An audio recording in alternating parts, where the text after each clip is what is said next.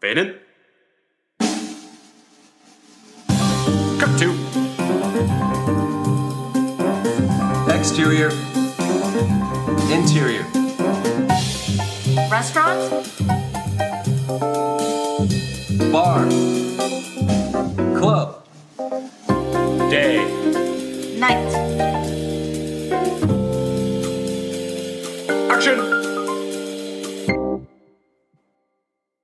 Roadhouse. It's the most watched movie on TV ever. Beats out The Shawshank Redemption. If you don't know about Roadhouse, talk to Bill Murray. Watch old episodes of No Reservations with Anthony Bourdain. Trace back to early episodes of Family Guy or the CBS show Young Sheldon. They've all talked about it. They've all mocked it. They all love it. And if you don't have time to do any of that, here's the breakdown of Roadhouse. It's a fish out of water tale where a bouncer takes care of business, kicks some ass, bangs abroad, and there's explosions. And of course, Sam Elliott. The late and great Patrick Swayze plays that bouncer, and the fictional club he works at is called the Double Deuce, and it's in Jasper, Missouri us at Restaurant Fiction went down during the heyday of the Double Deuce and the scary days of the Double Deuce, and we lived to write about it. Oh, and we also brought along the director of Roadhouse, Rowdy Herrington. Here's our review of the Double Deuce and our conversation with Rowdy. Go. Without any further ado, let's get into it. So, guys, gals, women, children, aliens, the Double Deuce is still to us the best concert venue we have ever been to of all time. Why? Because we've been there twice. That's right, twice. Let me tell you about the first time. You see, the Double Deuce is deep in the boonies of Jasper, Missouri. It's off the beaten path, uh, where you're going to see no collar bikers, truckers, and excuse my French. Uh, this is uh, sometimes we've got to be a little more politically incorrect uh, peckerheads. And what they're doing is they're gossiping. They're gossiping in this dirt plot of a parking lot. Uh, and they're almost like a it's almost like a forewarning of what's behind them. And what's behind them is this 10,000 square foot barn of a warehouse aka the double deuce. Inside it's the wild west. You whiff the air and you your nostrils get the stench of cigarettes bo sweat booze hairspray it's all infused the miller and miller lite on tap probably needs to be changed because there's more foam than actual beer. Uh, you know, management at the time we went didn't care about the sawdust on the floor, the flimsy cheers, or uh, any health and safety code violation went out the door. They didn't. They turned a blind eye to all of the pimps who let their girls uh, do what they did to lure a potential customer, if you will. Um, basically the majority of the crowd is full grown men with no moral code when it comes to what they say and do to one another, what they do to the double deuce, and what they do and say to the opposite of sex. Also, they carry an ultra sensitive, brooding testosterone, which, uh, in a way, if you're a newcomer, it makes you feel like you're just like a lit powder keg in a cave of dynamite ready to go off. Now, why were we there? Why were we there? Well, just like why uh, famous electric blues artist Jeff Healey was there to play some good music and for us to listen to some good music. You see, he already knows this. Jeff Healey already knows this, and that's why because he's behind Chicken Wire, kind of like how the Blues Brothers played at Bob's Old Country uh, Bunker. And if Jeff stays, then we do too. And Jeff still puts on one hell of a show. Now, over time, the Double Deuce cleaned up its act, and we went back. You see, it uh, they hired a new bouncer to kick some real ass. And they made the double deuce into more it seemed it seemed more corporate and family friendly. And still jeff healey played like there was no tomorrow. So what are we saying? We're saying regardless of what version of the double deuce you go to the highly highly politically incorrect version or the politically correct version you're guaranteed to hear some good music no matter what all right, we're talking Rowdy, Rowdy Herrington. We're talking to the director of Roadhouse. What is your take on that review? What is your take on the Double Deuce? This is your um, this is your time to shine on the Double Deuce. Well, I think it's pretty accurate. The, you know, the the fact of the matter is that the setting for any good movie evolves with the plot. Obviously, we wanted to show the evolution of the of the building once Patrick Swayze's character comes in to take care of the place. Actually, the first time I walked on the set, I was with Joel Silver, who's the producer of the film, and his first reaction was, "We got to beat this place up more." So it was not as bad as it was when we shot. So what you saw was actually what we did to it after the art director had built the place. So they did some carnage. You know, they beat in some walls. You know, we dirtied it up pretty, pretty, pretty well. Ripped some stuff up, and you know, so that you would see a real change once Patrick took over. And that was a that was a really interesting. You know, it was Joel Silver's call, and it was a great lesson for me. You know, that was my second movie and my first studio movie, so you know, it was a big deal. And listening to Joel, Joel's a great producer, really smart. You know, I mean, you look at his his filmography; it's it's it's been phenomenally successful. Die Hard and Lethal Weapons and you know Matrix and down the line, Predator. So anyway, it was, it was a great lesson to to think about how it's got to evolve in the movie, the setting. So that's what we did, and you know, I, I, it was very effective because you could see a really dramatic change when Patrick came in and cleaned the place up. What's appealing to you about the double deuce? Well, you know, I mean, obviously, I I preferred the second double deuce, where you know it was polished. You know, there was a really nice stage. There was a nice crowd. Obviously, you have a situation where you're going to have trouble in there.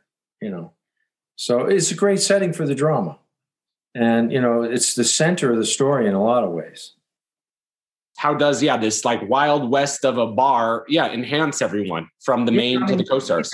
in any film you know you you give the uh, our, your lead character a problem that he has to solve. In this case the problem that, that patrick swayze has is the double deuce cleaning it up but also finding out that there's this villain who's controlling you know the community and has an effect on what's happening at the Double Deuce in a big way. Ben Gazzara's character plays prominently in terms of creating the conflict that we need for the movie. You know, essentially, Roadhouse is a modern Western. You know, you can look at it as Patrick is the gunslinger that comes to town, and there's the cattle baron controlling everything that's got his thumb on on the farmers. He's got a badass gunfighter that's going to go up against Patrick. You know, um, so you know structurally, it's it's really borrowed from you know from the American Western. As a fan of your own, but just as a fan, what's your what was your favorite fight to watch? And as a director, as the director, what was your favorite fight to film? Um, I think the one that's the most entertaining is the first one when Patrick comes in and you know everything goes to hell, and that's just fun to watch. And you know, um, you see that I love the guy at the bar. He's banging on, the, he's smiling, laughing. All of a sudden, he gets whacked, and the girls are hitting people over the head with trays, and it was just mayhem and a lot of fun. And it was meant to be broad. I mean, the whole the whole movie was kind of broad, really. Um, that's why I wanted uh, primary colors for our wardrobe and for the setting of of the Double Deuce a lot of primary colors because it's kind of a cartoon. And uh, but it, the one to film was the big fight at the river with uh, Marshall Teague and Patrick, and that was that was a big deal. It was two nights, very long nights. Um, there's a pretty good story about it, really. You know, Patrick is in everything, so Marshall Teague learned all the choreography way before Patrick could. And so then, whenever Patrick would get a minute, he'd work with Marshall on beat by beat this fight that's going to be, last like four minutes. Marshall knew the moves better than Patrick, so quite often Marshall got whacked, you know, because Patrick would, you know, zig instead of zag, and and so, you know, uh, the the funny part was that both of those guys were kind of method actors, so they never spoke. They would sit across from each other in lunch and just stare at each other, and you know, they stayed in character. And you know, at the end of the fight, which you know was grueling. You know, Patrick had to have his knee drained a couple of times. And uh, anyway, at the end of the fight, they were like brothers. They were bonded, and you know, till the end of Patrick's life, uh, Marshall and Patrick were very, very close friends. So you know, it's kind of like they went to war together. So you saw these two actors are are doing what they do, and as a director, do you just in a way you step back and and let them because they're already in the character. Like you're you're watching what I'm saying is yeah, you're watching them eat and they're just they have the stink eye at each other. So so obviously you're assuming they're still in character. Absolutely. And you know, you encourage it. you know, I mean, you want the most reality you can get when you actually go to film. And that's why, you know, some actors stay in character all day. Others, you know, in between takes, they're in a different world. You know, it's like they're really intense. They play the scene. I say cut, and then they say, "Anybody got any chewing gum?" You know, or whatever. You know, so everybody uh, they're all different. Everybody has a different technique, and as a director, you sort of have to figure out how you're going to talk to them based on how they like to work. You know, when you described um, the last scene, this last scene as your favorite scene to film, what are the tips and tricks of directing an iconic fight scene? Well, first of all, you know, when you're a storyteller, stories always have a beginning, a middle, and an end. So you, you should approach a, a great fight scene from that point of view. Also, you know, there's going to be a dynamic change within the fight. So when it's written, that's what you're looking for. And the next thing that you have to do is find the correct setting for it and what set pieces are going to be necessary for the fight.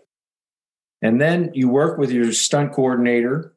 And in this case, we had a fight coordinator, Benny the Jet, and Charlie Picerni was our stunt coordinator. And they choreograph the fight.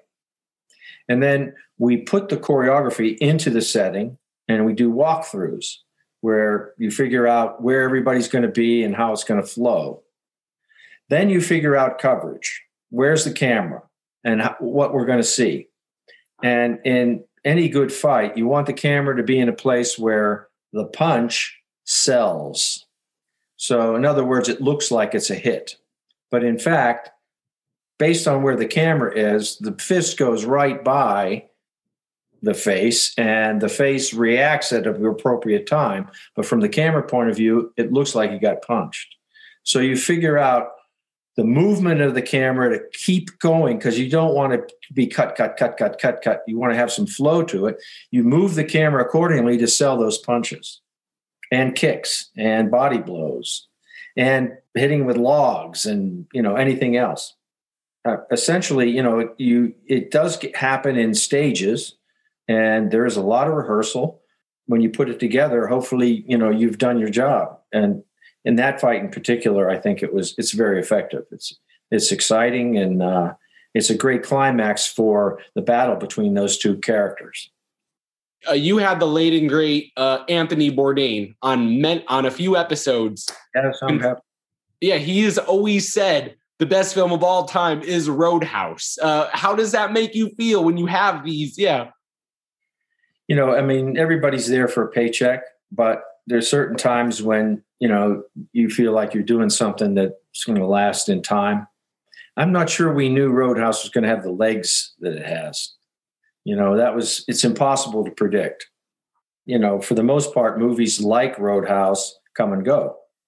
But for some reason and i think a lot of it has to do with patrick sam elliott uh, jeff healey you know there was just this kind of like lightning in a in, in a bottle that we kind of captured, and uh, it just doesn't go away.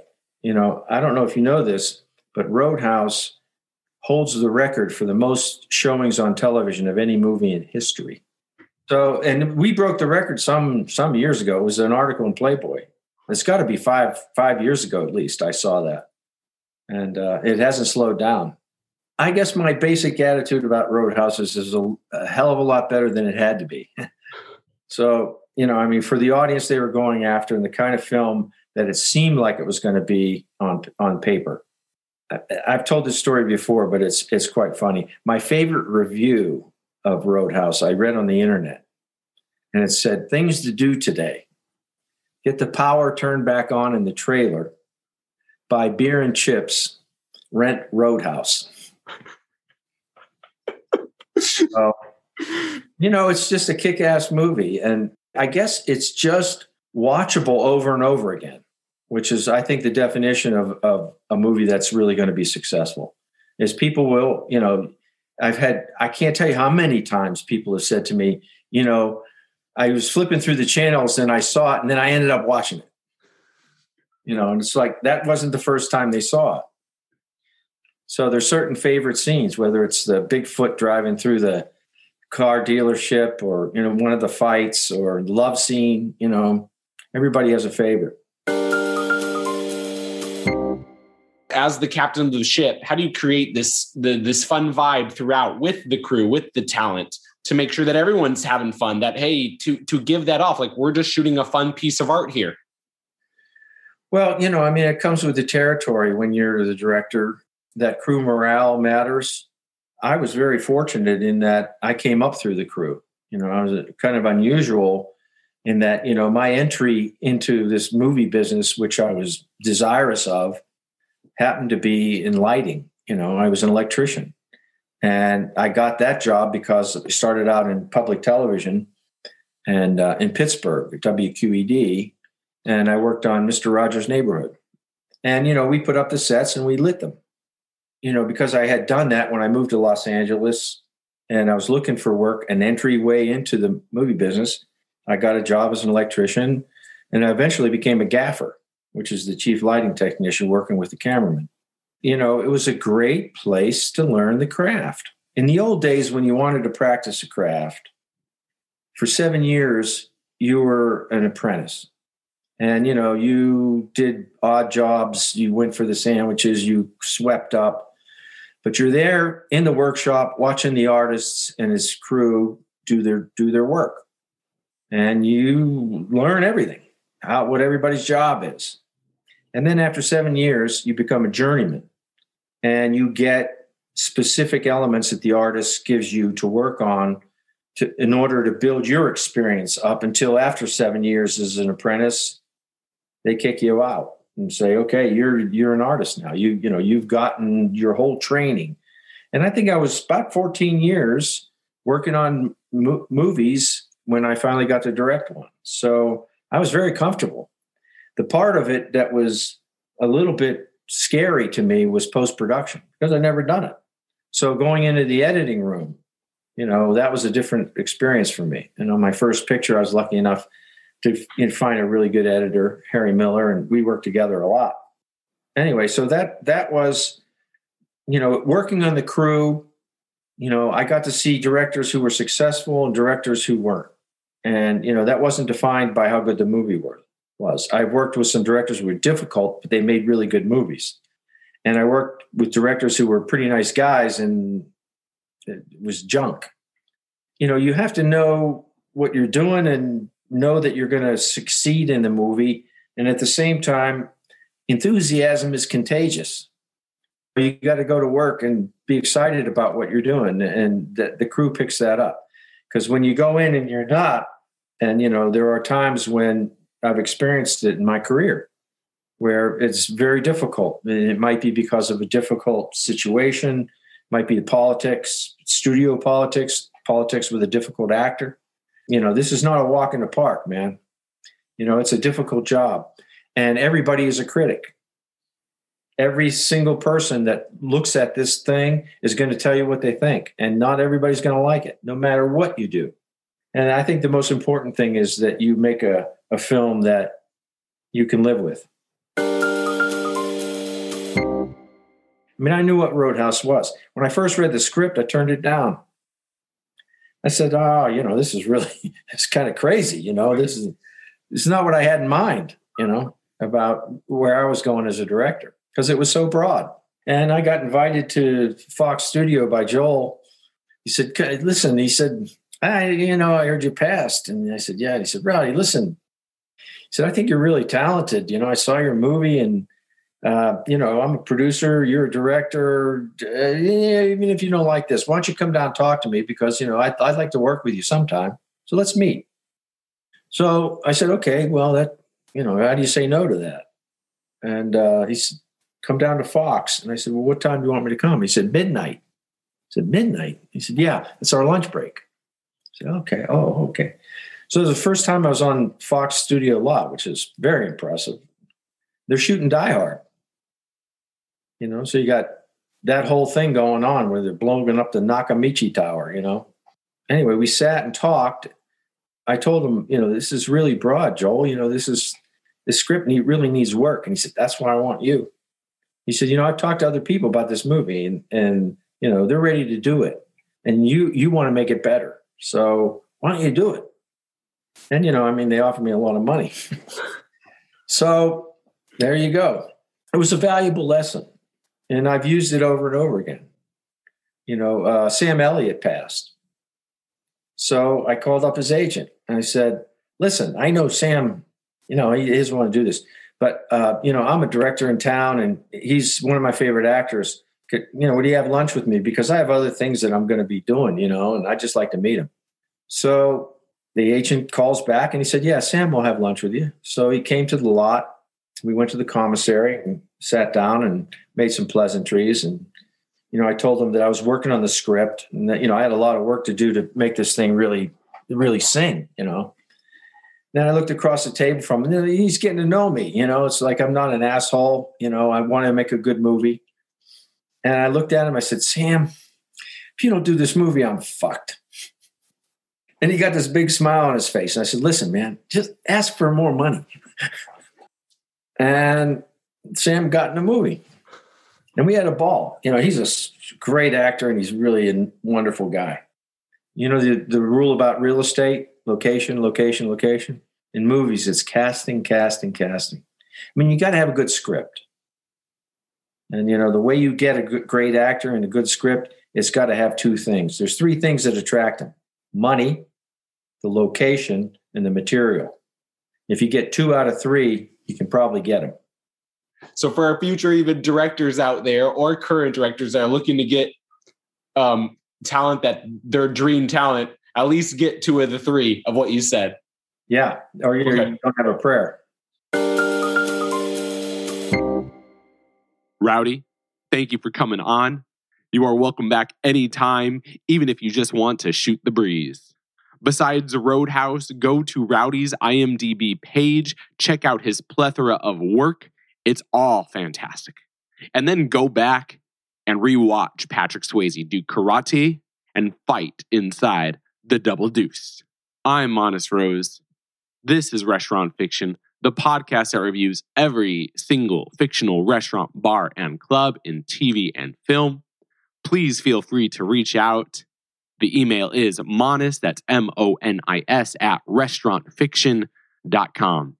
Until next time, keep it real, keep it fresh, and always keep it on the flip side.